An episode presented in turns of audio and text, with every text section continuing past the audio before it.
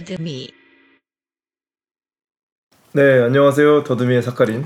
오편입니다. 네, 반갑습니다. 반갑습니다. 사실 저희가 원래는 6월 셋째 주, 그러니까 6월 16일에 지금 저희가 하는 녹음하는 방송분이 올라갔어야 되는데 그렇죠. 지금 굉장히 오랜만에 녹음을 하는 것 같아요. 저희, 그죠? 저희가 지금 한 며칠 미룬 거 아직 왜냐면 언제 올릴지 정확히 정해지지 않았는데 네, 이제 이 녹음 기준 당일 네, 이제 네. 이번 주 안을 좀 올리려고는 하고 있습니다. 네. 네. 아마 그렇게 되면은 이번 주니까 한 대략 6월 23일에서 26일 사이에 네. 반드시 올라가는 걸로. 기다려주신 분들이 있었다면은 네. 정말 좀 죄송하다고 이제 사죄의 말씀 좀 네. 드리고 싶은데 원래는 이제 그 유튜브 썸네일처럼 하죠. 네. 검은색 인스타를 하나 올렸어야 됐나. 죄송합니다. 죄송합니다. 네.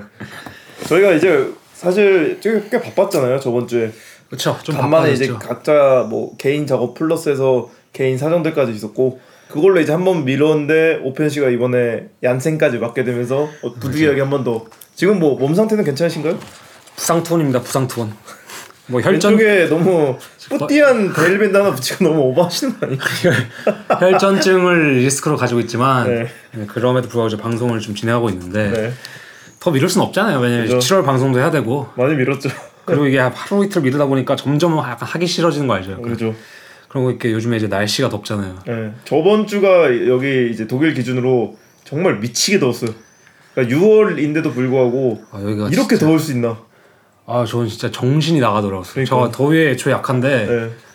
아 진짜 정신이 나갈 정도로 약간 혼미해서 사실- 저는 사실 오늘을 좀 기점으로 이제 이 청취자분들이 다양한 나라에서 듣고 있잖아요. 이분들한테 좀 하나의 매니페스토를 말씀드리고 싶어요. 네. 이 독일의 이 미술 대학교 안에 냉방 시스템의 문제에 관하여 좀 이야기를 드리고 싶어요. 이건 고쳐져야 된다 생각합니다. 그렇지. 선풍기도 없고 에어컨도 없고 진짜 거의 쪄 죽잖아요. 오펜신의 작업실도 지금 더워서 거의 작업을 못할 지경이고 그러니까 저희가 그렇다고 저희 개인 선풍기를 가져와서 틀 수 있는 것도 아니고 이게 그냥 더운 수준이면 상관이 없는데 네. 숨이 안 쉬어지니까 그게 문제지. 그죠. 또 미술 작품들이 많은 곳에 이 제, 이거 작업을 하는 것이 사실 얼마나 위험합니까? 그죠. 뭐 나무들도 많고 그죠 그죠. 뭐 이제 화기성 물질도 많은데 그래서 이제 더우니까 끌리는 게 맥주밖에 없었다. 그죠. 그래서 결론을 말하자면은 맥주 마시고 맥주를 많이 마셨다. 네, 맥주 마시고 뭐 개인 일 처리 좀 하고 근데 그럴 수밖에 없었던 게 어 이제 여기 기준으로 hard lockdown이 풀린 게 얼마 안 됐잖아요. 맞아요. 그러니까 밖에서 맥주 마실 수 있게 된 것도 지금 거의 이- 저번 주부터였죠. 사실 까놓고 말하면 그러려고 유럽에 있는 건데. 아 그치. 밖에서 날, 마시는 날 거. 좋을 때 밖에서 맥주 마시려고 있는 건데. 그게 이제 최고의 쾌락 중 하나인데 그렇죠. 아무튼 그래서 아 뭐 바쁘다면 바쁘고 네. 힘들다면 힘들고 또 놀았다면 논. 좀 며칠이 됐었습니다. 네. 그래서 부득이하게 좀 어, 오랜만에 찾아오게 되는데. 그래도. 저희가 지금 어쨌든 오늘 녹음을 하려고 지금 이 더운 날씨 오늘도 꽤 덥잖아요. 사실 그래서 저희가 평소에는 대낮에 녹음을 해요. 네. 뭐한 두세 시? 뭐 이럴 때? 그렇죠. 그때쯤에 만나서 뭐 이제 슬슬 준비를 하고 이제 녹음을 하는데 와 이제는 차마 약간 대낮에 할 용기가 안 나더라고요. 지금 밖은 살짝 벌써 어두워졌고 네. 제비들이 한창 날아다니고 있고 저희가 원래는 이제 선풍기를 틀고 싶은데 네. 이 녹음을 위해서 또 참고 있지 않습니까? 그래도 저희가 이제 창문을 닫아두는 건 좀 아닌 것 같아서 네, 열어뒀는데. 그래서 약간의 종종, 예, 예. 잡음이 좀 낄 수 있는데 네. 그 점은 이좀 양해 정도는 양해 부탁드리겠습니다. ASMR 정도로 생각해 네, 주시면 안 그러면 저희가 이거 하다 쪄 죽어요. 그래도 다행히 오늘은 좀 시원해요. 네, 오늘 은 진짜 다행이죠. 그래서 오늘 할 게 뭐죠, 사카리 씨? 자 이제 좀 본론으로 넘어가서 네. 저희가 이제 성띠우에 대한 전반적인 이야기를 또 마쳤으니까 네네. 이제 오늘은 오펜 씨가 Remote Viewing이라는 전시와 Loveless라는 전시 두 개, 그리고 이제 제가 Zugzwang이라는 전시 한 개를 해서 이렇게 세 전시를 또 연도별로 그죠? 그죠. 연도별로 소개하면서 좀 이야기하는 시간을 갖고 그리고 마지막에는 이제 저희의 7월 계획에 대해서 간단히 얘기 드리고 앞으로의 이제 또 계획에 대해서 좀 얘기해 보는 시간을 갖도록 하겠습니다.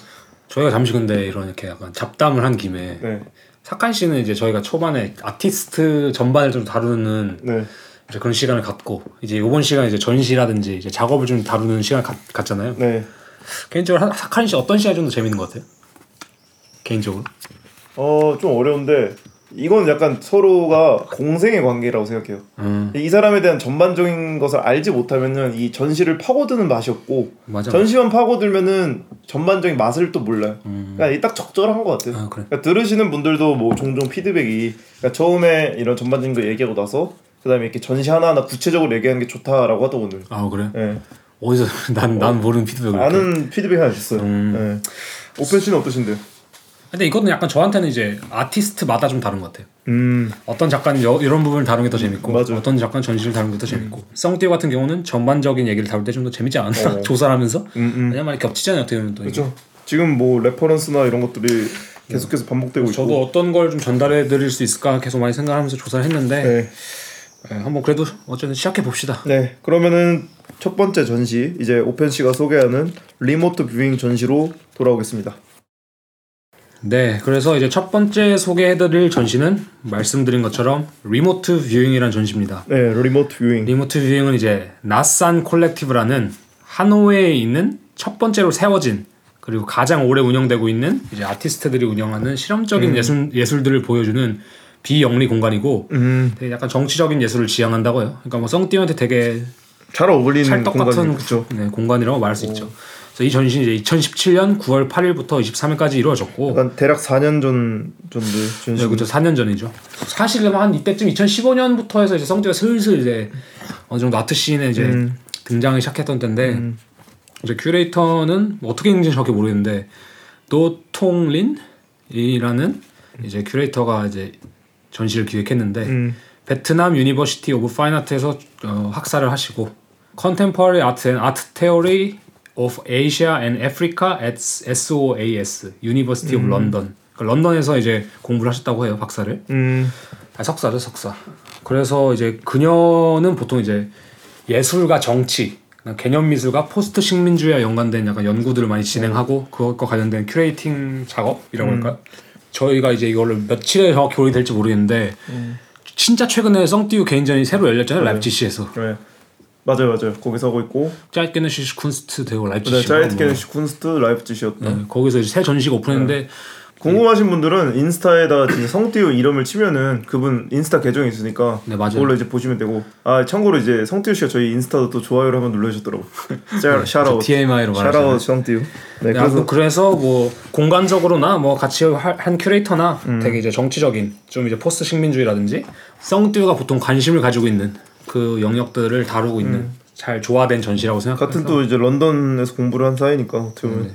그래서 이제 첫 번째로 이제 Remote Viewing이라는 전시 제목에 대해서 좀 이야기를 해보자면은 네. 뭐 간단히 얘기하면 이게 뭐냐 뭐 했을 때 뭐 직역하자면 뭐 원격으로 혹은 뭐 멀리서 보기 뭐 이런 식으로 생각할 수도 있는데 음.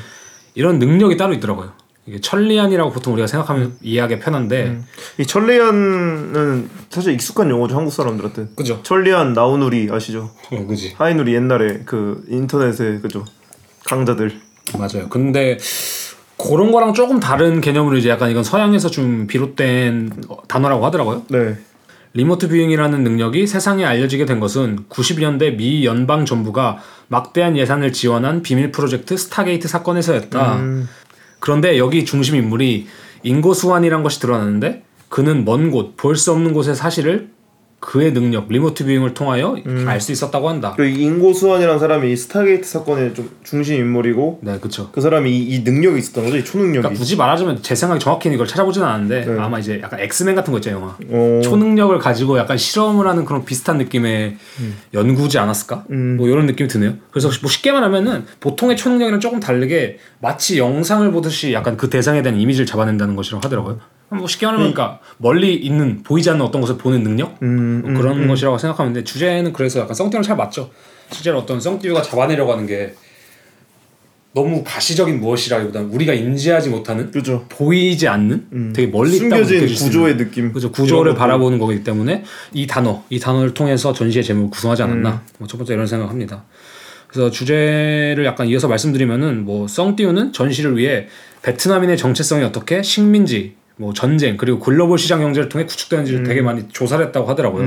그래서 큐레이터는 약간 이제 썽띠우가 단순히 지리학적인 고찰만을 담고 있는 되게 그런 지리학적이고 정치적인 작업이 아니라 과거와 현재 픽션과 논픽션 그다음에 이성과 영적성 이제 스피리추얼이라고 불리는 되게 영적인 어떤 부분 있잖아요 그런 것들을 동시에 되게 이항적인 것을 많이 다룬다고 말을, 말을 하더라고요 이때 2017년부터 사실 저희가 지금 앞으로 소개할 전시들까지 쭉 이어오는 중심 주제인 것 같기도 하네요. 그러니까 맞아. 어쩌면 이게 성띠오 작업 전시에서의 작동 방식 사실은 저도 이 저 그래서 전시를 꼽은 이유가 어, 썽띠우의 작업 커리어에서 네. 사실 좀 분기점이 된다고 해야 될까?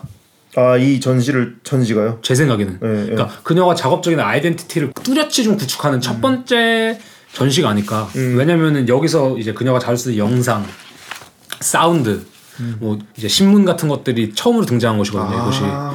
아, 뭐 신문은 사실 요번 전시도 아까 저희가 말한 라이프치히 전시도 보면 신문은 아니지만 이제 그 거기도 이제, 예, 같은 문서가 거를 계속 있고 문서가 존재하고 철창 그림이 그려져 네, 있고 그런 것들이 있기 때문에 사실 썽띠우가 스스로의 약간 예술적인 정체성을 약간 기강을 다진 오. 그런 전시가 아닐까.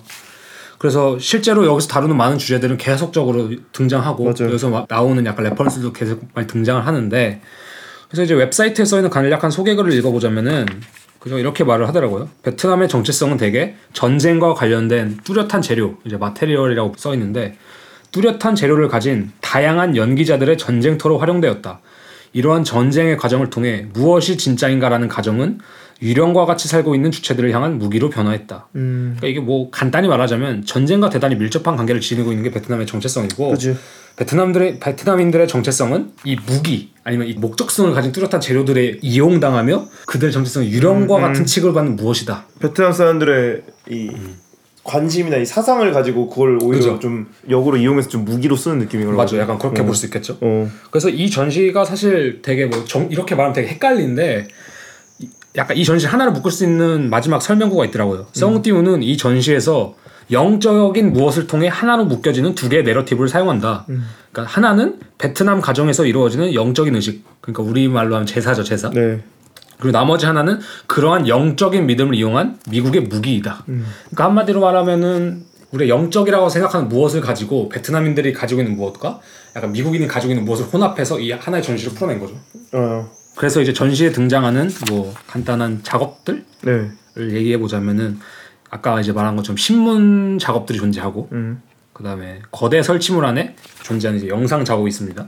그리고 스피커가 올려져 있는 사운드 작업이 있어요. 한마디로 제가 볼 때는 그 영상 작업의 사운드가 그 스피커에서 재생이 되고 아, 있는 것 같아요. 아. 사진을 보면 뭐 사실 전시 구성 자체는 이렇게 뭐랄까 새롭다는 느낌은 아니고 이 전시 공간이 어, 큰가요? 아니면 좀 작은? 제가? 사진을 봤을 때는 그렇게 커 보이진 않더라고요. 그래서 왜냐면 사실 여기가 아티스트가 운영하는 비영리 단체니까 음. 그렇게 큰 공간이라고 생각은 들지 않더라고요.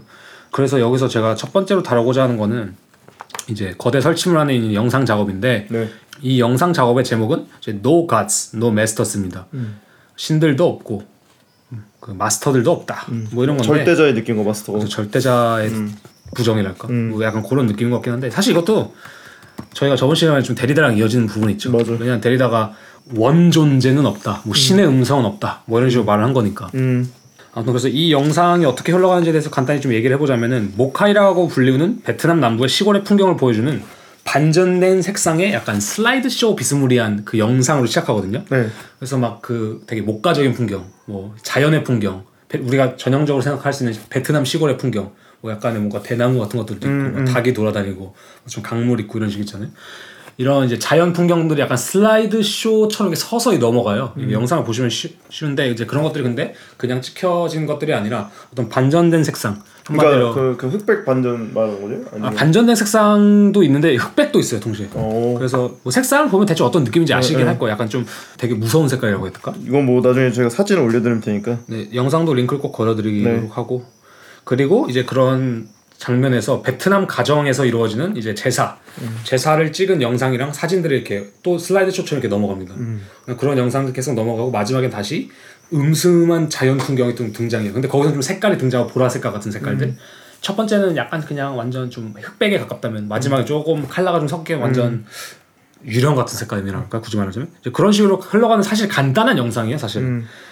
근데 이제 여기서 가장 중요하게 등장하는 게 이제 썽띠우 작업에서 계속해서 어떤 인터뷰에서 등장하는 이 Ghost Tape Number 10. 맞아요. 이게 되게 중요한 모티브죠. 이 영상에 들어간 사운드가 사실 이 Ghost Tape Number 10의 사운드를 사용한 영상 작업이거든요. 음. 그래서 Ghost Tape Number 10이 뭐냐 라고 물어보신다면은 Ghost Tape Number 10은 이제 미군의 옛날 이제 베트남 전쟁 때 그런 거 있잖아요. 뭐 우리가 생화학 부대, 뭐 포병 부대 이런 것처럼 정신학적 부대 뭐 이런 게 있었대요. 뭐 지금으로 치면 뭐 이렇게 정보부일 수도 있고 그죠? 약간 심리 부대라고. 심리 부대랄까? 그- 그러니까 심리적인 압박을 주는 부대죠, 굳이 음, 말하자면. 음. 이게 정신의학적인 어떤 걸 사용해서 적을 공격하는 음.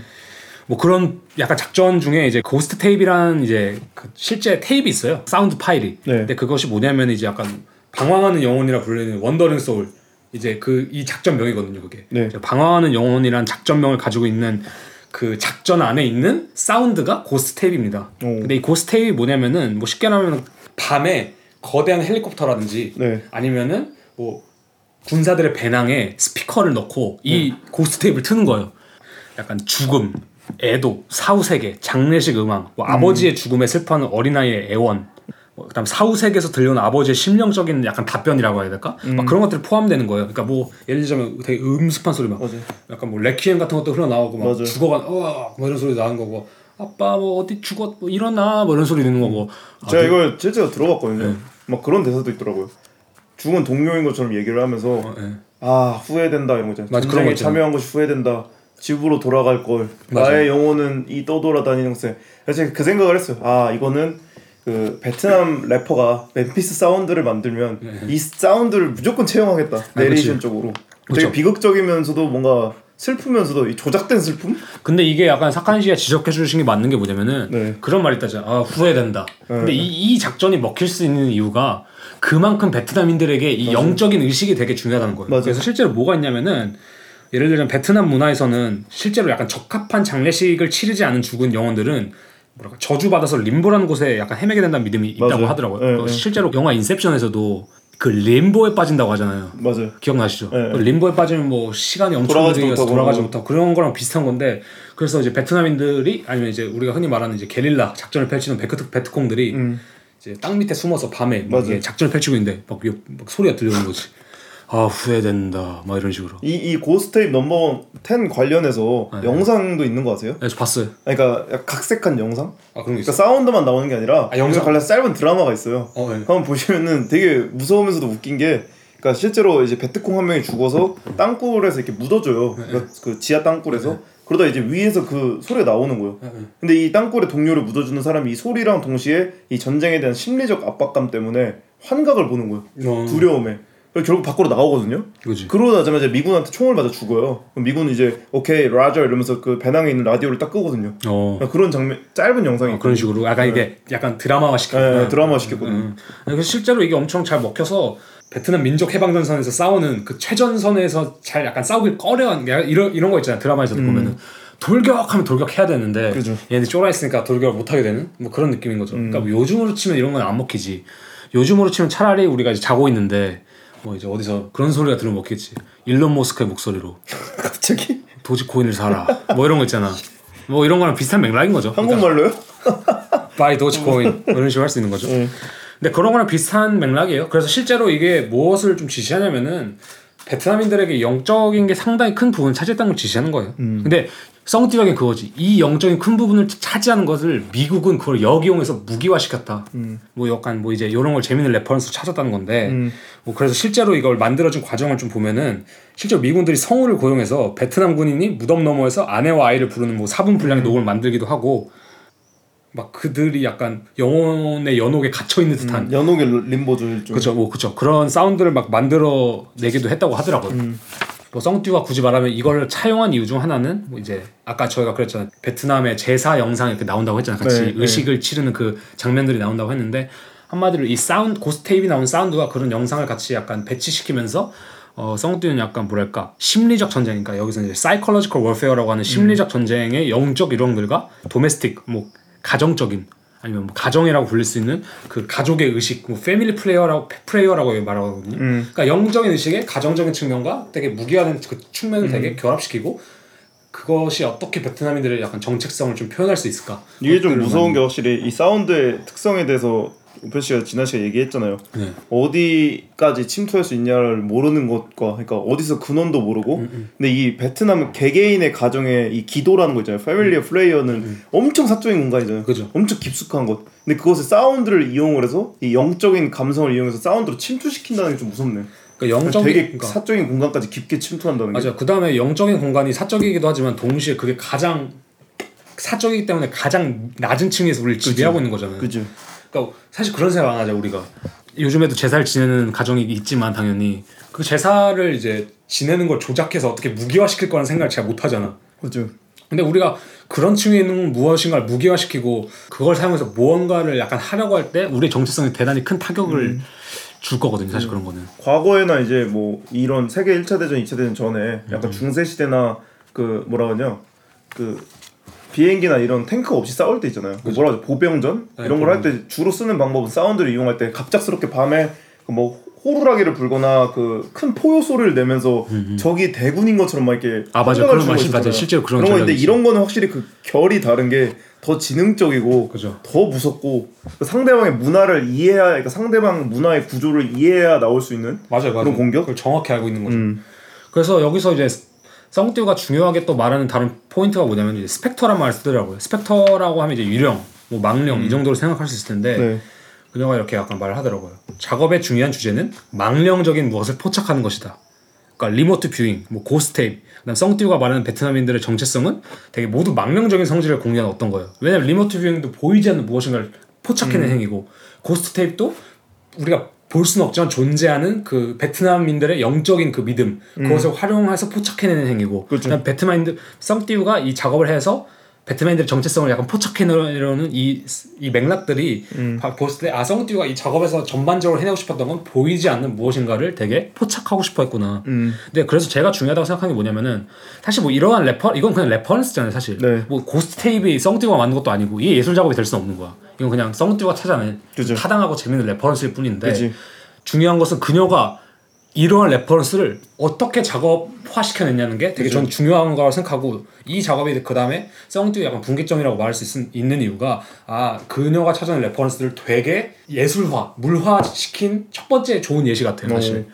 그래서 specter적인 것을 어떻게 포착해내는가를 좀 봤을 때 썽띠우가 마- 말한 이 문장 한번 읽어드릴게요. 네. 나의 전반적인 작업의 프로세스에서 내 결정을 이끈 중요한 것은 망령, 유령을 포착해내는 것이었다. 그것이 Ghost Tape 혹은 나의 가족에게서 나온 것이든 모든 말이다. 이미지들을 반전시킨 것은 그것의 결과물이다.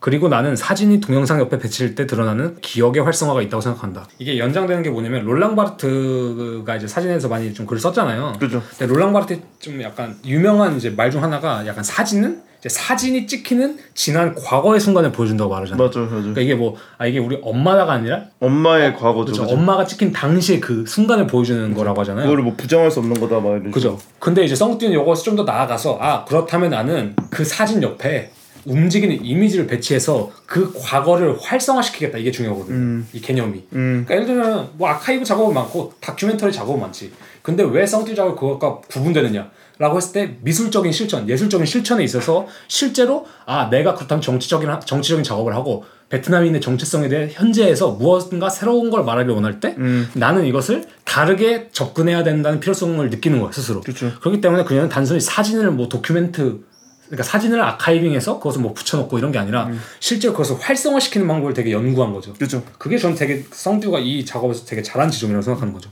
그 이게 영상에서 이 이미지 사진이 이렇게 슬라이드로 움직이나요? 아니면 어떻게 되나요 이게 영상 보시면 이해하기가 쉬운데 보통 슬라이드 쇼는 탁탁탁 하고 넘어가는 거죠. 그냥 굳이 말하자면. 그쵸. 근데 이거는 이제 약간 밀어내기라고 해야 될까? 아, 그 기법 프레젠테이션 옛날 그 느낌으로. 네, 그런 걸 천천히 근데 되게 천천히. 어. 근데 다 영상도 아, 천천히 움직여요? 사진- 네, 되게 천천히. 움직여요. 눈에 보일 정도로 이게 완전히. 네, 네, 완전 눈에 보일 정도로. 그러니까 이게 너무 이게 오히려 약간 시간의 흐름을 보여준 느낌이기도 하네. 그러니까 왜냐면은 우리가 영상이라는 거 보면 하나의 되게 풍경이라고 생각하는데 네. 그것이 약간 이제 칸으로 정확히 나눠져서 넘어가는 모습을 보고 두 개가 움직이고 있거든요. 음. 음. 그, 그 느낌이 되게 사실 이상해. 음. 근데 그게 내가 봤을 때 이 과거를 활성화시키기 위한 그 다음에 이 망령이란 것을 포착해내기 위한 음. 근데 망령이란 거는 말 그대로 뭐 굳이 말하자면 좀 움직이는 어떤 것일 수도 있고 그죠. 눈으로 그러니까 딱 포착해낼 수 없, 없, 없는 것이잖아요. 그죠. 근데 그런 시간의 흐름이나 뭐 그녀가 이제 사용하는 그런 기법들 통해서 그런 그런 걸 좀 포착해내려고 하는 거죠. 음. 저는 사실 그래서 이런 게 뭐 그냥 단순히 뭐 여기서 썽띄우는 그냥 뭐 아 나 망령을 포착하고 싶어서 뭐 이미지를 반전시켰어라고 하지만 사실 철학적으로나 아니면 예술적인 실천의 영역에서 봤을 때 꽤나 타당한 사실 음. 그리고 효과적인 실천이라고 생각을 해요. 저는 이게. 그래서 여기서 좀 더 가서 아 그럼 그녀의 작업에서 정확히 어떤 예술적 실천이 이루어졌고 고찰이 음, 음. 있었는가 이런 걸 좀 살펴보고 싶은데 네. 저는 첫 번째로 그때 전 시간에 말했던 사운드와 연관시켜서 모노와 스테레오를 약간 얘기하고 싶어요. 네. 그래서 모노란 거는 한마디로 단일 채널을 모노라고 하거든요. 그죠. 한마디로 단일 모드예요, 단일 모드. 네. 그다음에 스테레오는 이제 뭐 입체 음량이라고 하죠, 입체 음량. 네. 그래서 실제로 썽띠우 작업을 보면은 뭐 sound work 이런 식으로 안 써 있잖아. 그죠. 몇 채널인지 항상 써 있죠. 뭐다 seven 뭐 몇 채널 뭐 작업이다, 몇 채널 작업이다, 뭐4 채널 작업이다 이런 식으로 다 적혀 있잖아요. 그죠. 그렇기 때문에 그녀가 이런 스테레오를 의도적으로 되게 많이 사용하는 것 같아요. 근데 중요한 거는 그럼 우리가 그녀가 사용한 reference들을 한 하나씩 좀 이제 탐구해볼 필요가 있다고 생각하는데 네. 첫 번째로 Ghost Tape는 모노와 스테레오의 어떤 경계에 존재하는가 네.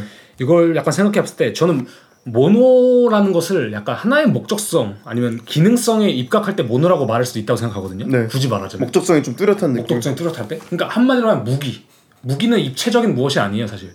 무기는 사람을 죽이고 전쟁을 이기기 위해 만들어진 한, 딱 진짜 모노화된 어떤 object잖아. 그죠. 그런 점에서 Ghost Tape는 어떤 모노화된 무기임에도 불구하고 그 베트남인들에게 그것은 되게 스테레오적으로 들린다는 거지. 음. 왜냐하면 실제로 그들의 삶에 영향을 미치고 그들의 어떤 정신적인 상태에 영향을 미치기 때문에 그건 되게 음량적인 무엇으로 들리기 때문에 아, 이게 한국말로 단어가 생각이 안 나는데 세 글자였던 것 같은데 그 뭐라 하죠? 불특정 대상이라고 하나요? 그러니까 불특정 대상을 아, 불특정 다수의 느낌? 그러니까 사운드 자체가 침투하는 게한 네. 명만 노래할 수 있는 게 아니잖아요. 그러려면 헤드폰을 씌우거나 이어폰을 꽂아줘야 되는데 그치. 그게 아니라 그냥 불특정 다수한테 스테레오화 시킨다는 게 약간 그런 것 같아요. 헬기로 위에서 쏜다는 것, 이 사운드를 아, 그쵸. 들을 수밖에 없는 느낌 있잖아요. 맞아요. 귀를 막지 않는 이상. 근데 중요한 것은 우리가 저, 전 시간에도 말했지만 한 스피커에서 나오는 거기 때문에 이건 one channel이에요 쉽게 말하면 거의 음, 아 근데 이제 그러니까 뭐냐 총구는 하는데 산탄총 느낌으로. 어, 그렇죠 샷건 같은 느낌일 수도 어, 있고 어. 그래서 고스테이프는 사실 모노와 스테레오라는 맥락에서 봤을 때는 좀 그러한 특성을 가지고 있다고 생각할 수 있을 것 같은데 음. 또 반대로 그러면 우리가 아까 말했던 것처럼 다른 내러티브인 제사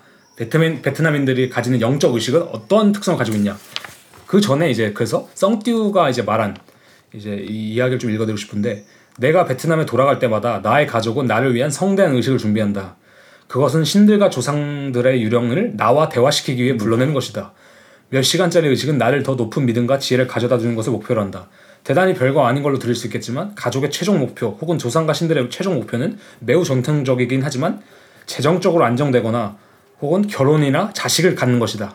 이것은 대단히 보수적이고 이종 규범적인 삶의 모델이지만 그러나 그것은 동시에 나에게 행복을 가져다 줄 것이라 그들이 믿는 무엇이다.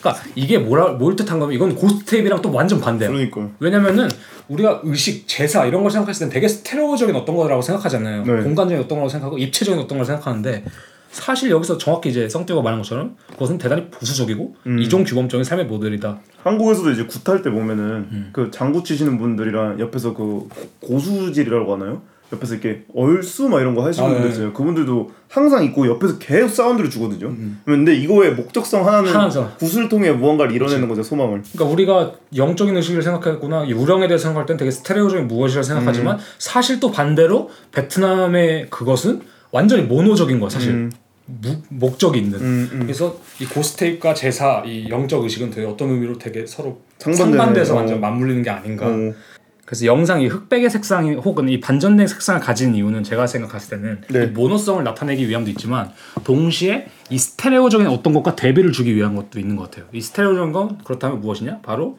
Ghost Tape 사운드다.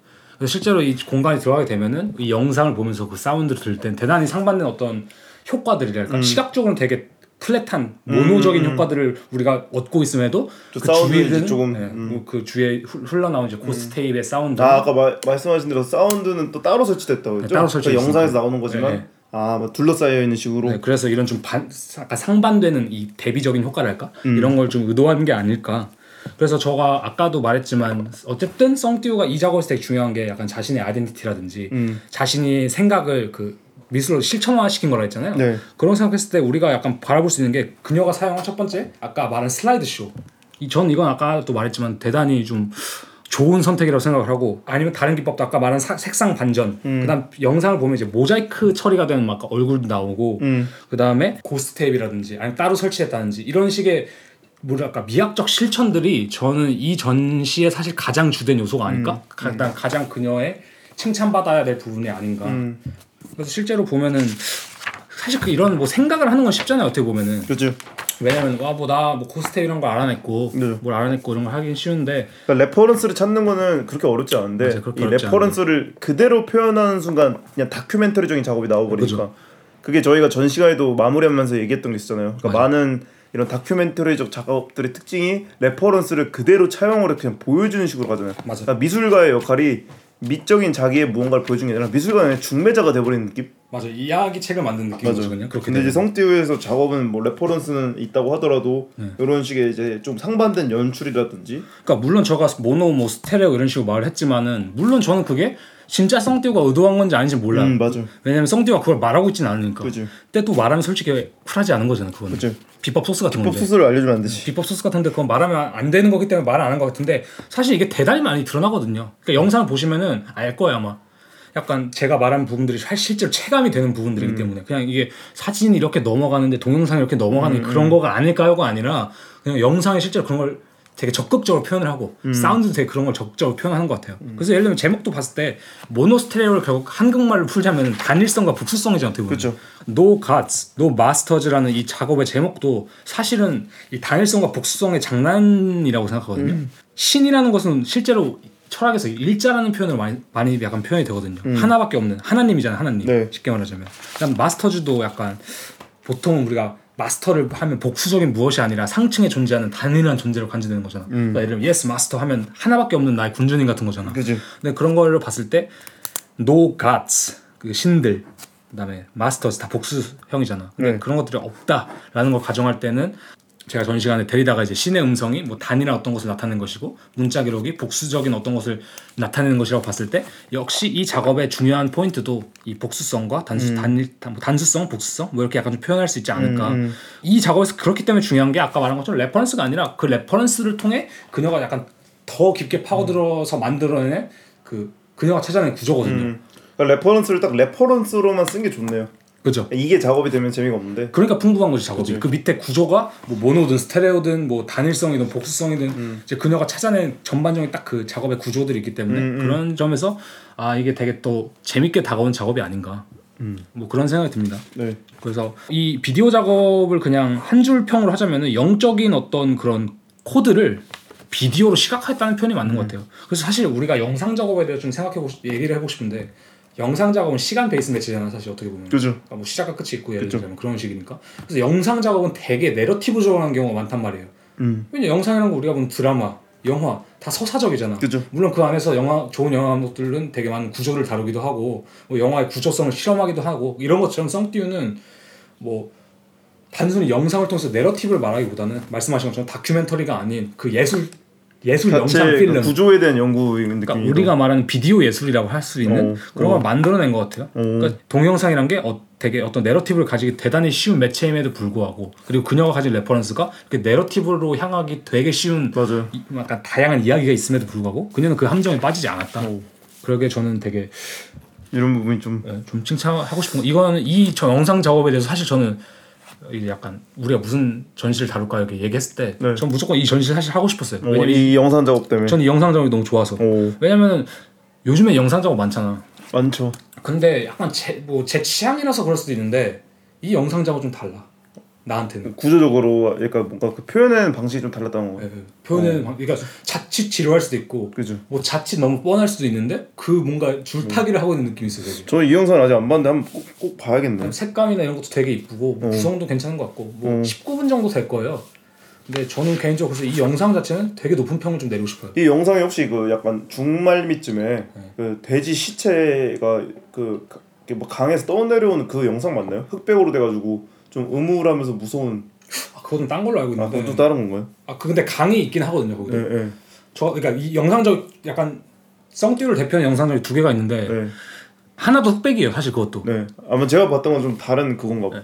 근데 한 이, 요거는 좀 흑백이라기보다 좀 완전 반전된 색상의 느낌이 강해요 아, 아시죠 그 약간 아 그 파란색. 네, 막 파랑색 하얀색이 막 어, 주되게 어, 등장하는 어, 어. 뭐 그런 느낌 뭐 그래서 아무튼 어, No Gods No Masters에 대한 얘기는 여기까지 하고 그 다음에 이 전시에 있는 또 다른 이제 신문 작업. 네, 신문 작업인데 이 신문 작업은 사실 이 제목에서 알 수 있듯이 Newspaper 1969 짝대기 ongoing 아직도 진행되고 있다. 그래서 그래서 지금도 진행되고 있고. 약간 이건 내가 볼 때는 이제 약간 심심할 때 자기 전에 하나씩 만든 느낌이 아닐까. 뭐 약간 이런 생각이 드는데 간단히 설명을 드리자면은 이제 이제 빈센트 베빈스 이제라는 사람이랑 함께 그녀가 되게 미국스럽게 써낸 진실을 전달하는 가상의 신문이라고 그녀가 말을 하더라고요.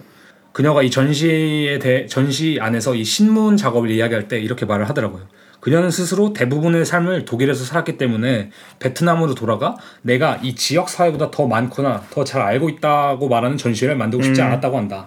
그러나 동시에 베트남 측에서든 미국 측에서든 그 당시 이제 많은 언론 보도들이나 네. 신문 기사들은 오염돼 있었기 때문에 그것에 대한 객관적인 연구를 하고 싶었다고 이렇게 말을 하더라고요. 그러면서 마, 마지막으로 그녀가 물론 그녀가 써내린 가상의 기사들은 정확하거나 객관적이라기보다는 되려 외국의 견해라는 것에 주목한다. 그러니까 이게 사실은 이 작업에 되게 중요한 핀트 같아요. 이게 약간 사실 외견상으로 보면 우리가 그렇게 느낄 수 있잖아요. 아 썽띠우가 이 신문이라는 형식을 통해서 우리에게 진짜 팩트를 알려주려고 하는구나. 음, 맞아. 그 신문의 구조가 주는 권위성이 있죠. 그쵸. 진실 같은 느낌. 그죠. 근데 썽띠우는 거기서 만족하지 않은 거지. 음. 거기서 만족하지 않고 그냥 하나 더 들어가서 아니 그것도 페이크고 이것도 나의 시선일 뿐이다. 어. 그래서 실제로 그냥 신문을 써낸 게 아니라 어떤 형식을 부각시키고 그쵸. 어떤 페이지는 그냥 사진들만 있고 막 이런 게 되게 맞아. 많잖아요. 그러니까 의도적으로 빈칸 남겨놓고. 그러니까 이것도 약간 영상 작업이랑 비슷하게 교묘하게 그리고 대단히 영리하게 다큐멘터리성을 피해가요. 어. 다큐멘터리성 작업을 피해가면서 되게 예술적인 어떤 그 위치를 좀 점하는 게 있는데 구조적인 위치를 점하기도 하고 음, 음. 그래서 이 내용에 대해서 잠시 좀 간단히 얘기를 하자면 그래서 신문 기사를 만들기 위해 그녀가 선택한 세개 중요한 사건들은 1969년, 1996년, 2017년의 사건들이다. 여기서 총 세 개의 사건들 다루거든요. 네. 아마 사칸 씨도 이걸 다룬 걸 알고 있는데 맞아요. 저도 요번에 딱세 개였어요. 예, 이- 근데 내용이 완전 다르잖아요. 근데 좀 다르죠. 이제 새롭게 만들어낸 신문들인 건데 첫 번째는 이제 Troops employ fantastic new tools in Nam 1969년 9월 20일 그래서 베트남에서 환상적인 신무기를 사용하는 군대 라는 제목 헤드라인을 달고 있다는 거고 이게 미국 군대를 말한 건가요? 이 군대가? 네 미국 군대 네. 미국 군대 이게 그러니까 Ghost Tape를 말하는 거예요 음. 이게, 이게 사진이 있는데 여기가 약간 스피커 빵빵 이게 아 이게 고, 어. 이 약간 저 저가 이제 군대 갔을 때 네. 민간인 통제선이라고 하잖아요 네. 거기서 근무를 했었는데 거기 보면 이제 대북 찌라시 같은 거 있죠 진짜 막 대북 전단 거, 예, 예. 근데 그런 거 보면 실제로 거기서 스피커가 있는 거 아시죠 막 대북 확성기. 대북 확성기들 네. 그럼 거기서 틀어주는 게 뭐 우리나라 아이돌 노래들 틀어주고 아 실제로 그렇게 틀어주나요? 네, 왜냐면 그 문물 접하게 하고 막 약간 오. 그걸 위해서 대북 찌라시도 이렇게 날리는 것도 보셨고. 어, 나 하고 날라와요 아 이게 대남 찌라시 말하는 건가요? 그러니까 북한이 북한에서 이제 우리나라 보내진 잘 않는 것 같아 사실 오 그래서 배- 이게 북한 쪽에서 넘어오는 것도 있긴 한데 뭐라고 써 있나요? 아, 뭐 정확히 아니 이걸 저가 죽지 못해 이게 아 죽으면 이게 뭐 국가 기밀인지 뭔지 모르겠는데 뭐 이게 뜨, 국보법 위반인가요? 아니 그게 아니라 이게 뜨 이게 뭐 이제 전는 찌라시가 날라온다 네. 뭐 이런 소식이 들리면 이제 군인들이 이제 가서 아, 철, 철수해요 오. 그러니까 다 이제 수거해 오죠 오. 아, 뭐 그런 게 있다. 근데 아무튼 그런 것과 같이 이제 대북 확성기라고 하잖아. 네. 딱그 사진이 붙어 있어요, 사실. 어. 그래서 고스테이프에 관련된 이야기를 하고 있는 신문 기사. 그리고 두 번째 기사는 Life floats along in the Mekong. 1996년 9월 2일 메콩에서 흘러가는 삶. 음. 뭐 이렇게 해석할 수 있을 것 같고. 그래서 실제로 이제 약간 이 메콩강이라는 게 대단히 중요한 강이라고 하더라고요. 이게 아, 그죠? 동남아시아 내륙에서 가장 큰 강이래요. 음. 그 메콩 그 술도 있잖아요. 뭐 그 위스키 같은 거. 그래서 음식점 이름도 많아요 메콩. 맞아요. 백콩조일도 많고. 근데 이게 시- 웃긴 게 실제로 뭐 그 당시 베트남 전쟁 때도 꽤- 꽤 중요한 역할을 했겠죠 당연히. 네. 근데 중요한 게 현재 중국의 댐을 건설하면서 되게 물 부족 현상이 생긴다고 하더라고. 요 이게 그 물이 흘러가지 않으니까. 그래서 음. 라오스, 베트남, 태국, 캄보디아로부터 되게 많은 이제 complain이 들어오고 있고 실제로 꽤나 큰 분쟁이 발생하고 있어서 실제로 쳐, 이걸 쳐보면은 뭐 메콩강 분쟁 뭐 이런 식 쳐보면은 2020년도 기사예요 다. 어 아, 한국어로도 나오나요 바로? 네, 한국인들 한, 그러니까 한국에서도 뉴스를 이제 많이 보도가 오. 됐었는데 그래서 이런 기사까지 다- 이런 약간 추측도 있더라고요. 세계 3차 대전은 메콩강 유역에서 일어날 수 있다. 막 이런 것좀 되게 중요한 좀 강인 것 같더라고요. 그래서 실제로 분쟁이 좀 많은 강이다. 음. 그래서 뭐 이 내용을 말하자면은 뭐 전후에 이제 메콩강에서 이제 생활하는 이제 베트남인들의 삶 뭐 이런 걸 좀 다루는 주제고 이제 마지막은 Destination Black Virgin Mountain 2017년 9월 5일 그래서 뭐 종착지 Black Virgin Mountain 그래서 그 이제 Black Virgin Mountain은 되게 좀 상징적인 산이라, 산이라고 하더라고요. 음. 뭐 예를 들자면 되게 베트남의 불교적으로도 되게 의미가 큰 산이고 2차 대전 때는 일본군이 점령했었고 이제 베트남 전쟁 때는 미군이 이곳을 점령했었다고 하더라고요. 하- 한마디로 되게 전략적인 요충지죠 전쟁이 있어서. 음. 왜냐하면 되게 높은 고도에 있고 막 이렇게 나중돼 있는 멀리 풍경을 볼수 그렇죠. 있으니까. 근데 이 기사가 종국에 말한 건 뭐냐면은 뭐 이런 실제적으로 불교적으로 엄청난 큰 의미를 가지고 있던 곳이고 뭐 전쟁 때 어디 점령을 당하고 점령을 당했는데 지금은 결국 관광객들이 찾는 관광 명소가 돼버렸다. 뭐 그런 걸로 해서 약간 뭐 굳이 말하자면은 지리학적으로나 아니면 뭐 베트남 역사를 약간 스스로 그다음 그 전쟁과 전쟁과 되게 연관시켜서 사실이면서도 또 동시에 약간 자신이 스스로 써낸 가상의 기사를 썼다고 보면 될 것 같아요. 근데 중요한 것은 뭐 약간 내용도 내용이지만 제 생각에는 약간 그녀가 왜 신문의 형식을 강조해서 이 가상 이야기를 도대체 써내려갔는가를 음. 생각해봤는데 어, 그녀가 한 인터뷰에서 이렇게 말하더라고요. 1995년 독일에서 만연해진 외국인 혐오로 인해 베트남인들이 추방을 당하는 것을 다루는 뉴욕 타임즈의 기사에서 기자는 베트남인들을 모두 동정스럽게 바라보며 그들의 곤경에 대해 불안을 떨고 있는 존재로 그려낸다. 한마디로 그들이 곤경에 처한 그 불안한 존재로 그려냈다 이렇게 말하는 거고. 그래서 썽띠우는 이런 행위가 베트남인 모두를 어, overpopulated 게토의 unfortunate한 커뮤니티로 만들어버린다 지적한다. 그러니까 이게 뭐냐면은 그 overpopulated 한마디로 과잉 인구가 과잉 된 인구. 과잉 인구가 된 게토면 게토는 그거거든요. 완전 빈민가. 빈민가. 네. 그다음 unfortunated 불행한 애들인가? 완전 불행한. 어. 그래서 그런 존재로 그런 그러니까 베트남인들이 사는 곳을 완전 어. 그런 커뮤니티로 만들어 보인다고 어, 지적하더라고요. 한마디로 그거죠. 어, 쟤네 너무 불쌍하지 않니? 우리가 도와줘야 되지 않겠니? 뭐 이런 식 그러니까 도와준다 개몽주의 느낌이지. 개몽주의 같은 거죠 음, 말 음. 그대로 선민 의식일 수도 있고 음. 그래서 성띠가 여기서 정확히 뭐라고 말하냐면 왜 작가 기자는 그가 모든 설명을 가지고 있다고 생각하는가 나는 앨런 코엘이 이 빌딩에 사는 우리의 현실에 대한 어떠한 실제적인 아이디어도 가지고 있다고 생각하지 않는다 음. 나는 이전 몇 년 동안 나를 여- 신경 쓰고 소중하게 여겨주는 이곳에서 행복하게 살아왔다 기사는 좀 더 현실적이고 더 깊은 진실을 환기시키는 어떤 것을 추구함으로써 클리셰를 피하는 이득을 얻었을 것이다 음. 그것을 통해 그는 그가 관심을 갖겠다고 공언하는 이야기에 대한 미묘한 설명을 실제로 전달한다. 음. 그러니까 이게 말하는 게 뭐냐면은 이 기사라는 것이 절대 이 객관적일 수 없다는 거고 아 그죠. 그다음에 이게 모노와 스테레오의 이런 대비랑도 비슷한 거예요.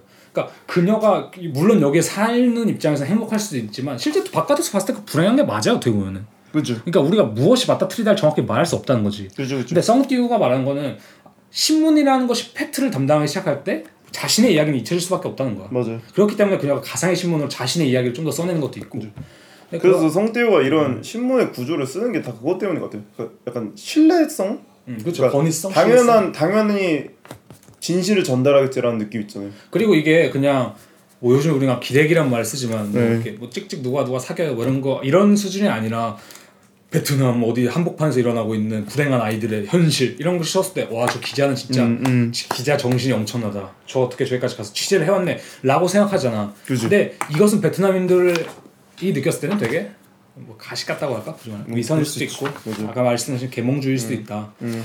그래서 또 중요한 건 그거야. 그래, 오케이. 썽띠는 다시 이 뉴욕 타임즈의 이런 기사, 뭐 뉴욕 기사의 형식을 reference 차용했어. 근데 이거를 그대로 설명하진 않잖아요. 그죠. 여기서 그냥 또 이제 그녀가 말하는 아까 저희가 말한 그래서 실제와 또 뭐 가상, 뭐 아까 실제와 가상 아니고 뭐랄까 약간 뭔가 외부에서 바라보는 뭐 그 집단과 그 집단에 속한 자신의 그런 대비들이 있었다면 그런 것들을 이뤄낼 방식으로 어떠한 약간 예술적인 실천을 또 행해, 행했냐라고 했을 때 중요한 이제 키워드가 autofiction인 것 같아요. autofiction.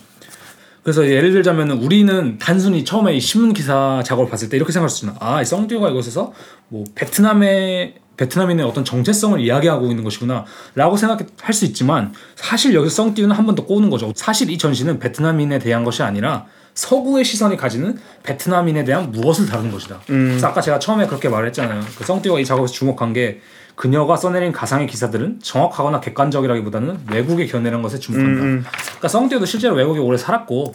뭐 베트남인이라기보다 이제 독일인이거나 뭐 그- 그런 식이니까 사실은 약- 자- 약간 이런 정체성의 혼란이라고 볼 수 있는 게 베트남인이지만 외국에 살기 때문에 이 베트남의 자신의 나라를 정체성의 근본인 나라를 삼자의 느낌으로 바라볼 수 있기 때문에 이걸 catch할 수 있는 것 같기도 해요. 맞아요.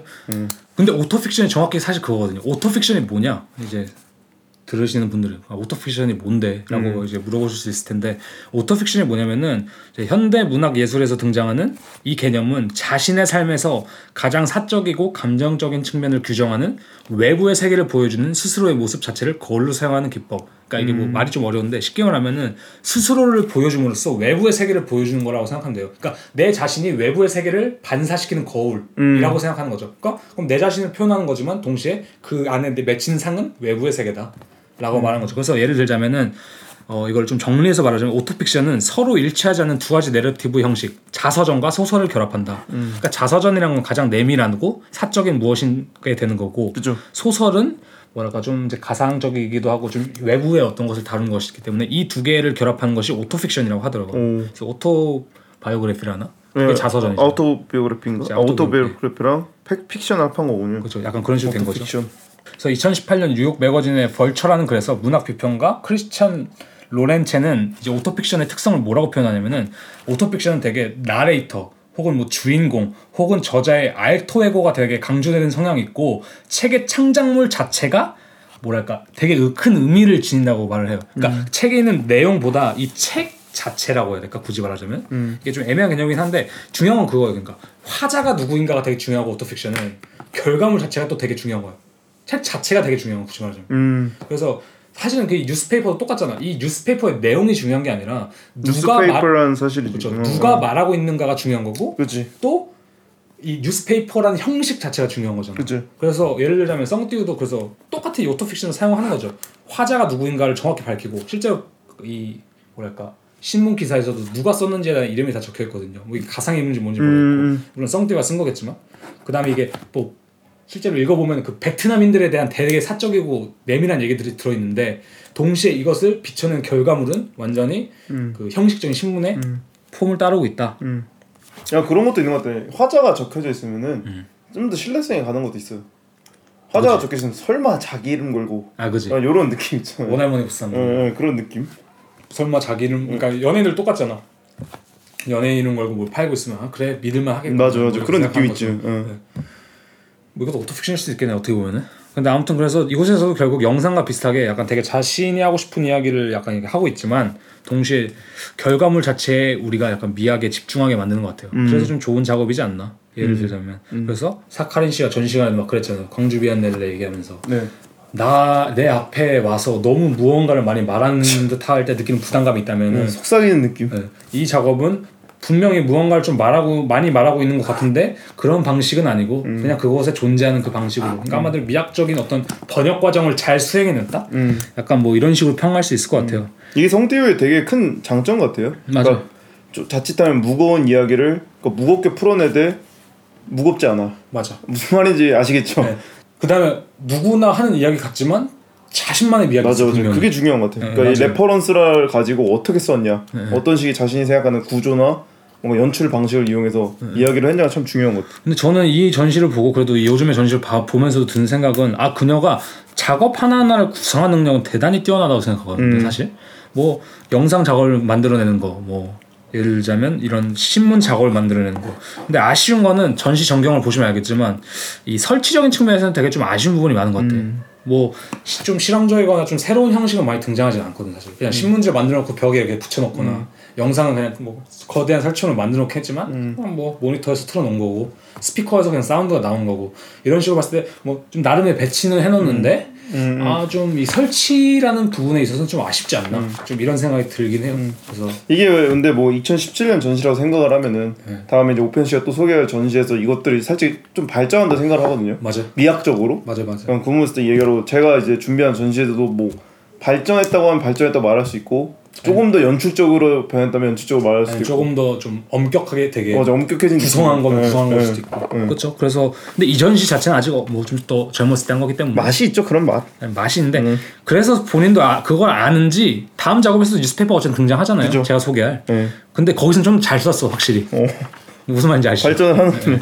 그래서 이제 이 전시에 대한 Remote Viewing에 대한 이야기는 좀 여기까지 하는 걸로 하고 네. 바로 이제 다음 전시 Loveless. Loveless로 돌아오겠습니다. 네 알겠습니다.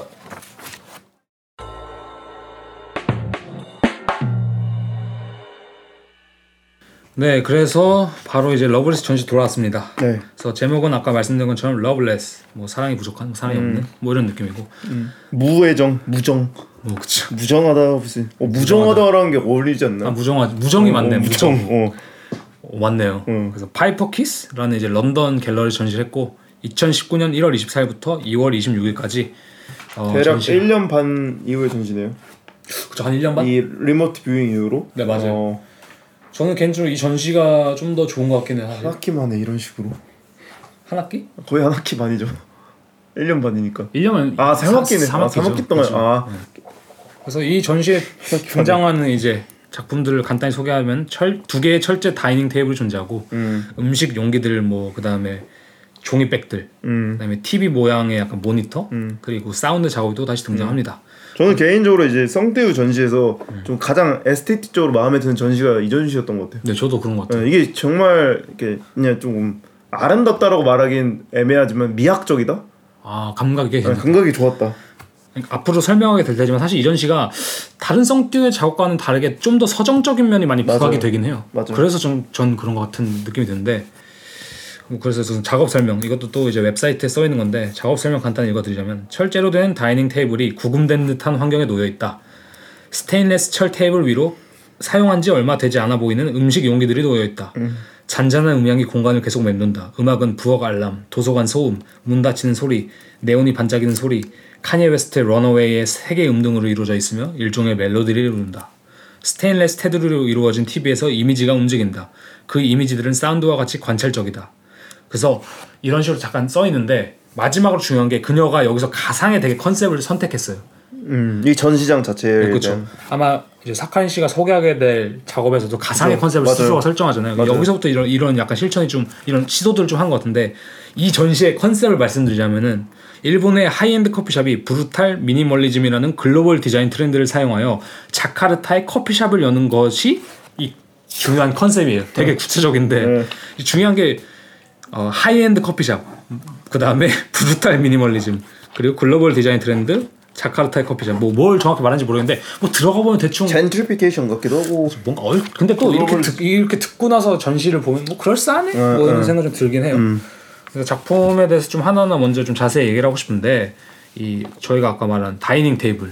dining table은 첫 번째 대단히 차가운 미학으로 만들어져 있어요. 이게 사실은 공원에 존재하는 그 4인용 4인용 그죠. 책상이잖아요. 저희가 네, 사진을 좀 올려 드릴 텐데 실제 독일에 이런 데 좀 많이 존재하는 것 같고 맞아.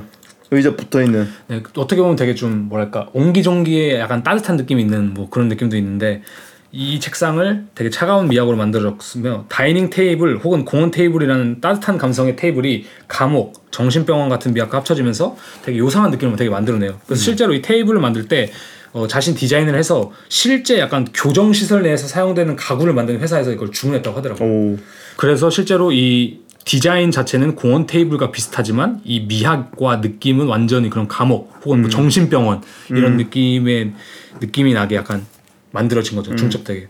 그래서 테이블 작업에서 눈에 띄는 게 뭐냐면은 교정 시설에서 사용되는 가구들은 뭐랄까 바닥에 고정되고 들지 못하는 무거운 소재로 만들어지고 약간 뭐 자해하지 못하게 둥근 맞아. 모서리를 가지게 만들고 또 오래 써야 되니까 좋은 내구성을 위해 만들어지잖아요. 그래서 중요한 게 어떻게 보면 이게 되게 안전과 안정을 위한 거잖아요. 맞아요. 맞아요. 이게 뭐 얘네들을 불편하게 만들기 위해서만이 아니라 뭔가 어떤 안전성을 위해서 만들고 안정성을 위해서 만들어진 건데 이 미학들이 사실 아까 말한 브루탈 미니멀리즘이라는 그 잔인한 잔인한 미학을 사실 연상시킨다는 어, 거죠. 그래서 어. 이게 되게 역설적인 거죠. 왜냐면은 오히려 공원에 존재하는 테이블이 우리에게 사실 더 위험할 수 있잖아. 뭐 음. 그 정도 더 앉으실 수도 있고, 뭐 나무로 돼 있으니까 뭐 나무가 박힐 수도 있는데. 그죠.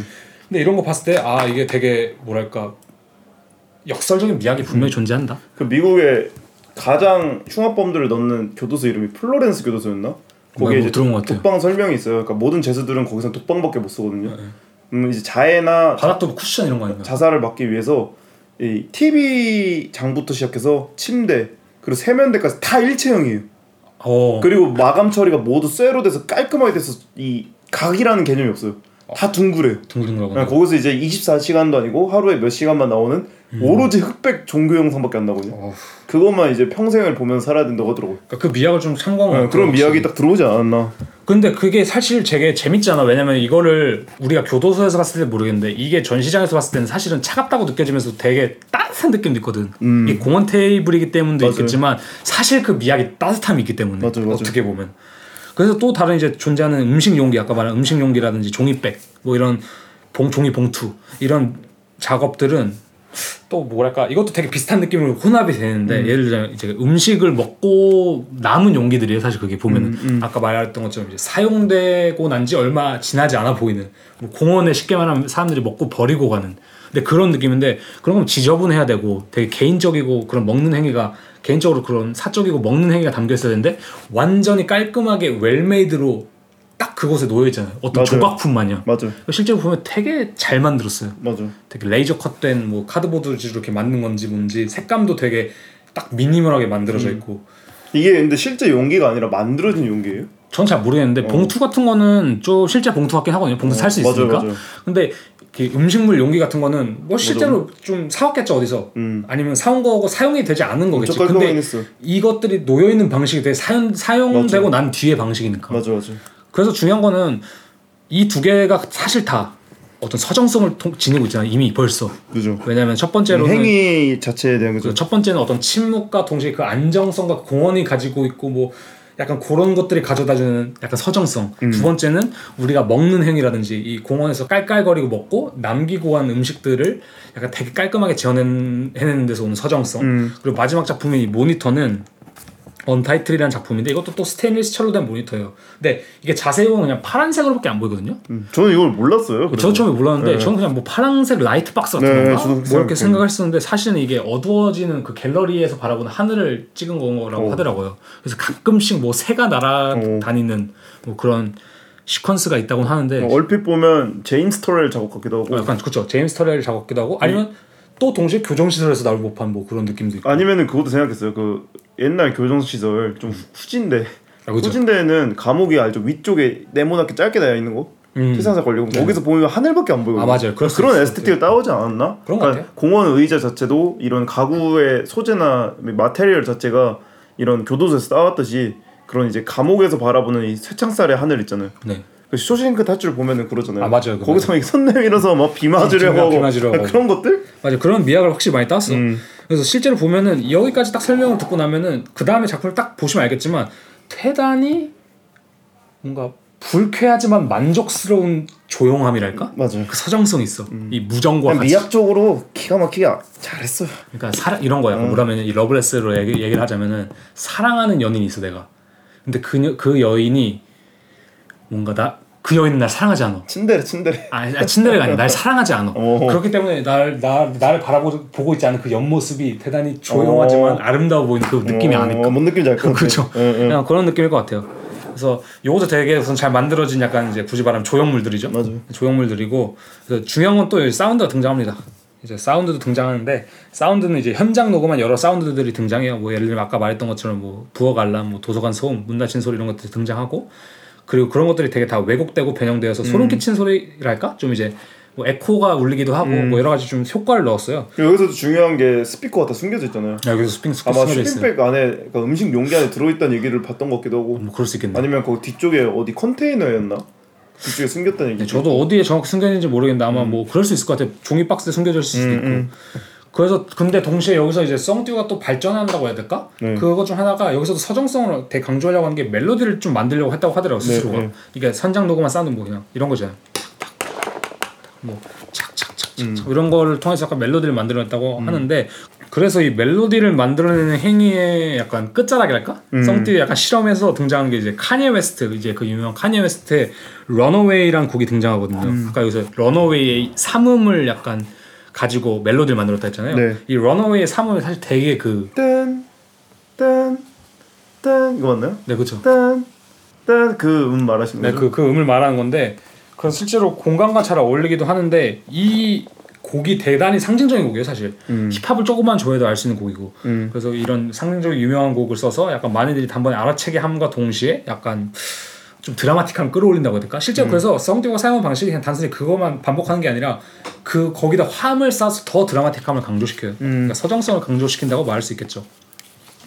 전시 제목도 사실 성띠우가 쓰지 않은 제목이잖아요, 결국. 그죠 Loveless. 그래서 이, 이 전시의 특징을 지금까지 말한 걸로 종합해 봤을 때 대단히 서정적이에요.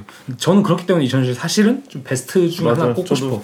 저는 사실 이 전시 제목도 마음에 들었지만 음, 그냥 그 보여지는 미학에서 되게 뭔가 이렇게 절제된 구조만 딱 보이기는 하는데 음. 그 구조에서 나오는 그 미학이라고 하잖아요. 그 아름다움 진짜. 그러니까 재료 자체가 주는 아름다움이라고 볼 수도 있고 맞아. 아니면 그 공간에서 어떤 상상된 이미지가 구현할 수 있다는 것. 그러니까 그런 거 보면은 저는 이런 식으로 상상을 하거든요. 어떤 공원의 이미지와 동시에 이제 교도소나 이런 험악한 공간의 이미지가 딱 겹쳐지는데 거기 안에서도 꽃 피어나는 사랑이죠. 이 교도소에서의 죄수간의 사랑이라든지. 그러니까 이게 정확히 뭐냐면은 상반되는 두 개 미학, 공원, 교도소 이게 합쳐지는데 불협화음이 아니라 멜로디를 이루고 있어 이 전시가 그러니까 정확히. 화음처럼 그렇게 됐네. 그렇죠. 요 그러니까 그게 근데 그렇기 때문에 우리가 대단히 불쾌한 아름다움을 느끼는 거거든요, 음. 사실. 근데 저는 여기서 그래서 우선은 이 전시를 좀 분석하기 위해서 카니 웨스트의 Runaway를 좀 조사해왔어요. 네. 왜냐면 이 Runaway라는 그 곡도 대단히 중요한 곡이기도 하고 네. 실제로 여기서 등장하는 구조랄까? 그런 것들이 약간 이제 성띠우가 이번 전시 구성하는데 많은 좀 참고를 했겠다 이 생각이 들더라고요. 그래서 카니에 웨스트의 Runaway에 대한 얘기를 잠시 나누자면은 네. 이제 이건 첫 번째 9분짜리 대곡이에요. 대곡. 요즘에 9분짜리 곡 많이 없는데 네. 제가 9분짜리 다시 곡. 들어봤습니다 오늘 또. 어떤가요? 아 좋던데 다시 아, 들어봐. 저는 진짜 좋아요 이거. 네. 이 앨범 어디 앨범이었죠 이게? My Black Twisted Fa- Fa- Black Fantasy였나? 아 맞아요. 그런 애, 네. 거, 그 이제 카니의 최고의 명반이죠. 명반. 명반으로 지금 취급받고 있는 그래서 많, 실제로 많은 비평가들이 꼽는 카니에 웨스트 최고의 곡이라고. 해요. 최명반의 최곡인 그러니까 왕중왕. 왕중왕 느낌. 왕중왕 같은 느낌인데 그래서 몇 가지 평을 좀 읽어드리려고 해서 재밌더라고 평이 Slant Magazine의 매트 콜은 블랙홀에서 빠져나가려 노력하는 괴로운 인간의 추상이라고 이 곡을 평론하더라고요. 음. 그리고 Entertainment Weekly 시몬 보직 레빈스는 자기 반영적 가사의 가장 성공적인 케이스. 오. 카니에 웨스트는 대단히 불쾌할 수 있는 인물이지만 그러나 그는 적어도 자신의 identity를 음악을 통해 대면한다. 이게 성띠우의 자기 작업 방식이 아까 그 autofiction이랑도 비슷하고. 그러니까 서사와 무엇인가를 맞물리게 하는 거죠 결국엔. 어. 그리고 Pitchfork Media의 라이언 돈벨은 웃기며 슬프며 공감할 수 있는 카니의 최고의 곡. 그다음 IGN의 체드 그리스초브는 피아노의 차가운 냉기와 벌거벗은 비트 사운드는 가히 환상적. 이거 거의 성띠우 이 전시에. 대해서 말할 수 있는데. 그러니까 왜냐면 저가 이 전시에 대해서 메모를 했을 때 하나가 따뜻함과 차가움의 조화라고 네, 써놨거든요. 밑에는 또 다른 식으로 감정과 이성 이렇게 써놓긴 했는데 네. 이게 딱 피아노의 차가운 냉기와 그러니까요. 벌거벗은 비트의 공원 책상의 차가운 냉기와 벌거벗은 음식 용기의 사운드는 아니죠. 공원 책상의 따뜻함과 네.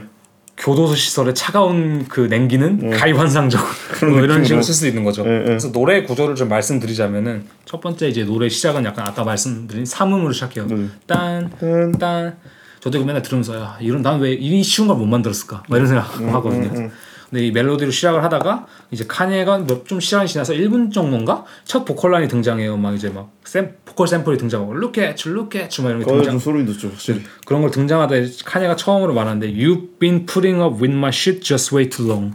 그래서 이게 뭘 말하는 거냐면 너는 뭐 내가 개짓거리하는 걸 너무 많이 받아줘왔어. 오. 뭐 이런 말이고 그리고 또 우문의 코러스가 등장한다고 하더라고. Let's have a toast for the douchebags. 이게 뭐냐면은 뭐, 뭐 개새끼들을 위하여 건배하자. 오. 뭐 이런 식의. 그러니까 이게 무슨 곡이냐면은 그 카니가 가지고 있는 조울증이 있잖아요. 카니가 네, 조울증이 있거든요. 맞아요. 바이폴라라고 하는 그런 자신의 파괴적인 행위로부터 그 애인 여자친구한테 도망가려고 말하는 내용이에요. 자기 자신으로부터. 근데 조울증이라는 게 오락가락하는 거냐 쉽게 말하면은. 맞아요. 근데 이 곡이 실제로 그래요. 그래서 이 곡이 되게 오락가락해요. 그래서 마지막 outro에 대해서 상당히 무슨 코멘트들이 되게 많거든요. 이건 네. 찾아보시면 되게 더 많은데 이제 노래 끝은 어떻게 나오냐? 처음에 그래도 이제 땅땅땅 시작하다가 이제 비트가 나오고 뭐 얘가 이제 노래를 하고 막 가사를 하고 막 코러스 하고 이런데 마지막 3분 이제 9분 대곡이잖아. 6분이 지나고 마지막 3분 outro에서 노래 끝부분에는 vocoder로 만들어진 3분 가량의 이해할 수 없이 중얼거리는 outro가 등장한다. 왜왜 이러셨나요? 그렇죠. 응. 가사를 알아들을 수 없을 정도로 되게 왜곡되어 있다. 오. 그래서 롤링스톤의 랍 셰필드는 outro를 찬양하며 이렇게 말한다. 노래 outro가 나올 때쯤에 이미 뇌에 노래가 봉인되어 버렸다. 이런 outro가 정상적으로 작동할 방법은 없지만 그것은 그 상태로 3분가량 더 흘러간다. 그리고 실제로 이 outro에 대한 재밌던 해석이 그거더라고요. 커리어 동안 래퍼가 되고 싶었지만 약간 미디어에 의해서 그 래퍼가 되지 못했던 것에 대한 뭐 어떤 걸 표현한 것이다 이게 그래서 미디어의 소음에 의해 그의 말은 익사했다. 뭐 노래 outro와 같이 그는 무엇을 말하려고 하지만 들리지 않는다. 음. 그래서 이게 굳이 말하자면은 뭐 이건 그냥 약간 이것도 성띠우 작업이랑 억지로 좀 껴맞춰 보자면 그러니까 이 카녜가 우 이러는 게 뭐라 말하는지 는 모르지만 이게 음악적 그 구조 안에 들어있다는 걸 아, 알잖아요. 내가 말한 게 그거야. 아, 이, 그래? 그, 그러니까, 이, 아니, 그러니까 이게 가장 중요한 거야. 이게 무슨 뜻을 가지고 있냐 이게 중요한 게 어. 아니라 이 bipolar라는 했다는 게 중요. 근데 그, 그러니까 이제 카니에 웨스트가 이 곡에서 설정한 bipolar 그러니까 조울증과 음. 여자친구가 도망가라 그다음 나의 내면의 고민들이라는 그리고 막 별의별 이상한 말이 등장한다 하잖아 뭐 개새끼를 위해 건배하자 음, 음. 이런 언어들이 하나의 곡으로서 이게 편 그러니까 완성이 된 거잖아요 음. 그러니까 이 여러 가지 reference들이 구조적으로 이게 만들어졌다는 거지 되게 음. 그러니까 쉽게 말하면 이 곡이 기승전결 이게 있는 게 아니라 조울증 환자처럼 와리가리 한다는 거야 되게 음. 근데 그게 이미 구조로 인지가 됐으니까 뒤에서 우 이렇게 그리고 또- 실제로 그 곡의 narrative가 그걸 말하고 있고 오.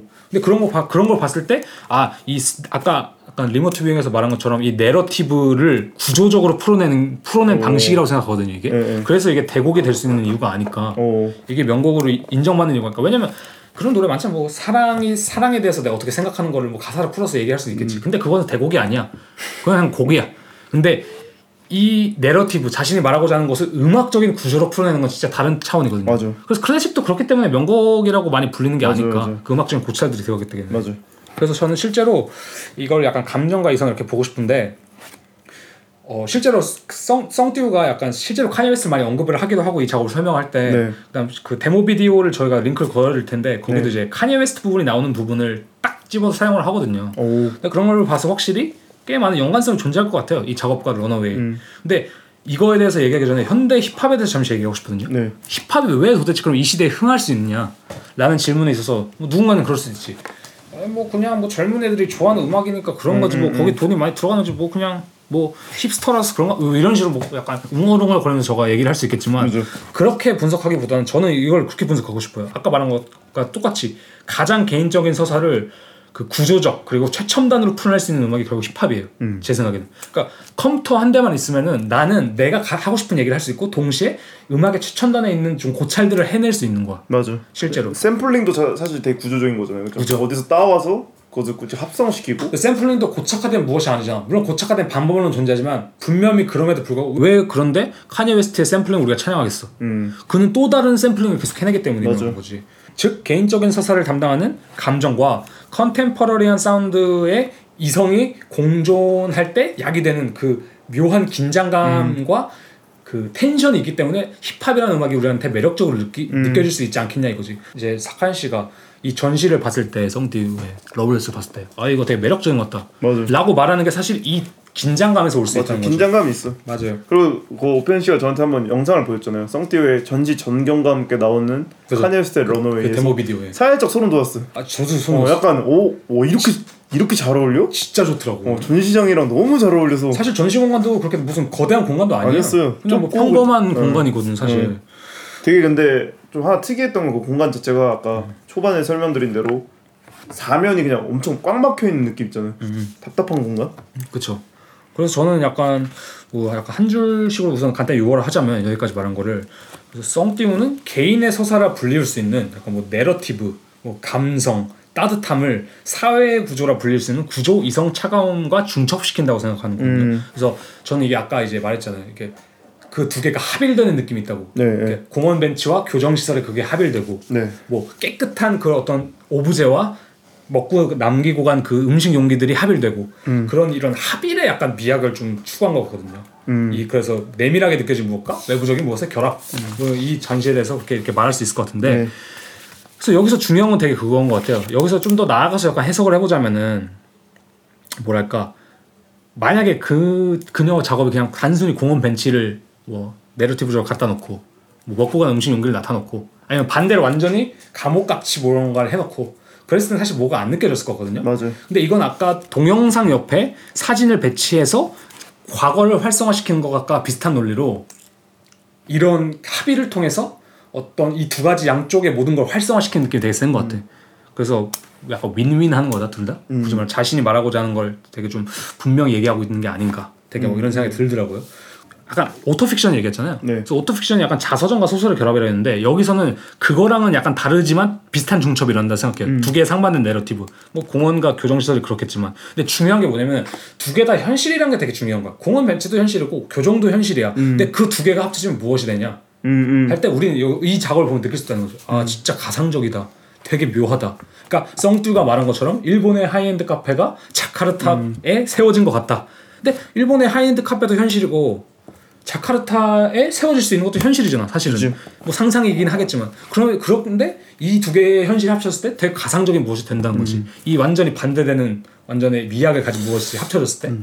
약간 그래서 사운드도 보면은 현장 녹음한 사운드와 완전히 카니의 사운드는 또 다른 궤를 취하고 있잖아. 완전 다르죠. 근데 그런 것들을 합쳐놨을 때 또 되게 완전 뭔가 다른 맥락을 주기도 하고. 또 좀 더 나아가서 얘기하자면 현장 녹음된 실제적인 사운드가 어떤 멜로디를 이루기 시작할 때또 음, 음. 그것도 완전 다른 맥락을 이루기도 그치. 하고 그래서 그런 걸로 봤을 때 아 뭐랄까 우리가 이 두 개의 현실을 중첩했을 때 우리에게 일어나는 건 사실 어떤 거리두기의 작용이 있지 않을까 음. 그렇기 때문에 우리가 그것을 좀 매력적으로 느끼는 게 아닐까 약간 이런 식으로 생각이 드네요 이 거리두기라는 게 그러니까 오펜 씨의 말로는 두 가지 이 가능성이 중첩됐을 때 낯, 낯설게 하게 같은 건가요? 진짜 낯설게 하기죠 어, 소격효과 그러니까- 같이 아, 약간 우리가 알고 있는 기존의 것에 대한 속성이 확 바뀌어 버렸을 때. 그러니까 왜냐면은 뭐 예를 들자면은 아, 그 사람의 아- 작업 얘기를 듣면 좀 너무 좀 다른 건가 싶긴 한데 그 네네. 누구죠? 올덴버 클래스 올덴버 클래스 올덴버. 그런 것도 약간 비슷하지 않을까요? 근데 그건 좀 더 단순한 방법이긴 네, 했지만 클래스 올덴버그는 그냥 단순히 사이즈 스케일이나 이런 걸 좀 변형한 물성을 느- 바꾸거나. 그 물성을 바꾼 느낌이라면 예를 들면 저기 약간 덤벨이 놓여 있어서 말씀드릴게요. 네. 덤벨의 모양 있잖아. 근데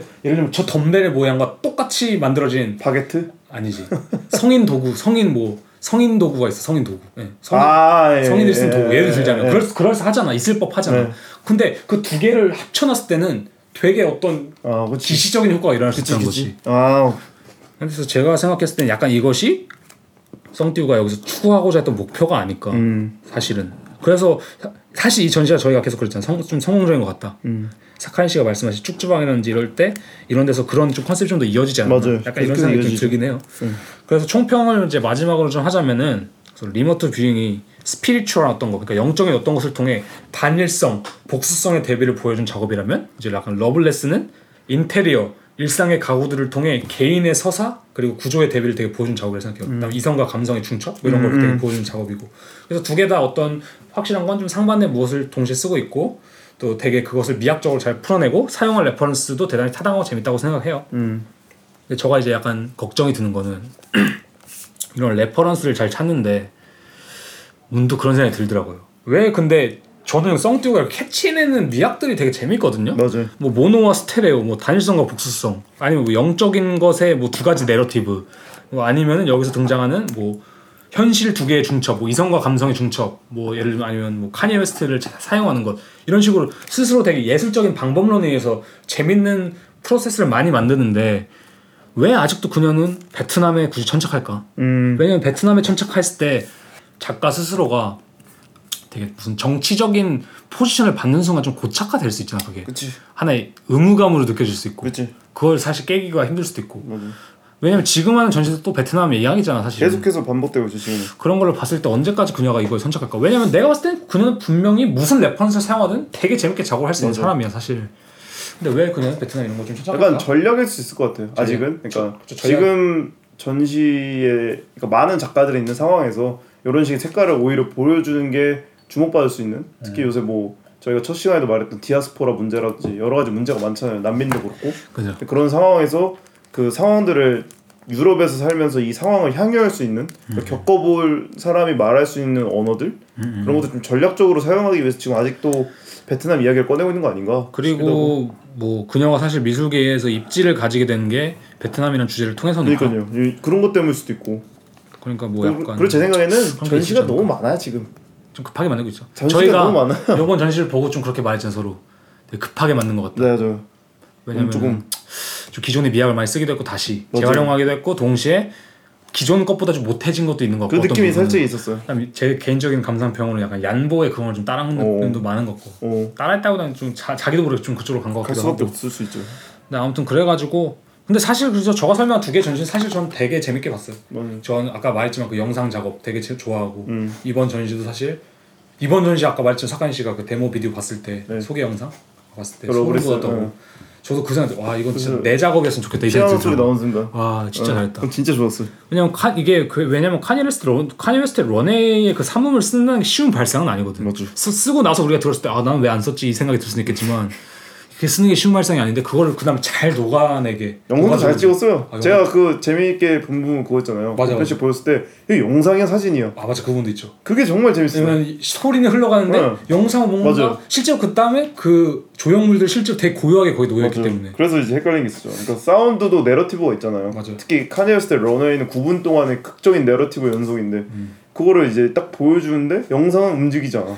그리고 저는 여기서 혹시 이 전시에서도 멜로디라는 것과 이 서정성, 뭐 Loveless 이런 식의 단어를 그거 아시죠? 모르죠. Loveless 아 Loveless 아니다. Loveless가 있나? 카니 웨스트 노래 제목 중에도 Loveless가 있던 것 같은데. 아 그래요? Heartless인가? 오 Heartless 같아요. 네, Heartless 808그 앨범에서 있던 거첫 곡. 맞아요. 두 번째 곡인가? 그런 걸 봤을 때 확실히 어. 그런 데서 많이 좀 따오지 않나. 카니 를 진짜 좋아하지 않나. 저희가 예전에 어, 누구 작가 때 얘기했는지 기억은 안 나는데 이제는 약간 도치됐다 그랬잖아요. 이젠 미술가가 힙합한테 영향받는 세상. 아니 그러잖아. 일론 머스크가 가장 존경하는 인물이 누구냐? 예술가 카니- 누구냐? 카니예요? Of course 카니 of course 예. Of course 예. 트래비스 스캇도 그러잖아. 트래비스 스캇이 공항에서 이제 도나, 도널드 트럼프랑 이제 그 힐러리 클린턴 중에 누구 뽑을 아, 거냐니까 카니 그런 게 있다 시 하여튼 여기서도 재밌는 것 같아요. 그 왜냐면 이게 예를 들자면은 뭐 제프 쿤스가 카니웨스트를 차용고 작업했던 재미 없었을 것 같은데 맞아요. 있으니까. 카니웨스트 어. 차용하고 대단히 신선한- 타당하게 작업을 만들어서 재밌는 것 같아요. 신선함이 있었죠. 그래서 꼭 이 전시 한번 봐보시길 권장드립니다. 네. 저는. 그래서 제가 준비한 전시는 여기까지이고 다음은 이제 사카린 씨가 준비한 전시 네, 쭉 주방으로. 돌아오겠습니다. 네, 알겠습니다. 알겠습니다. 알겠습니다. 알겠습니다.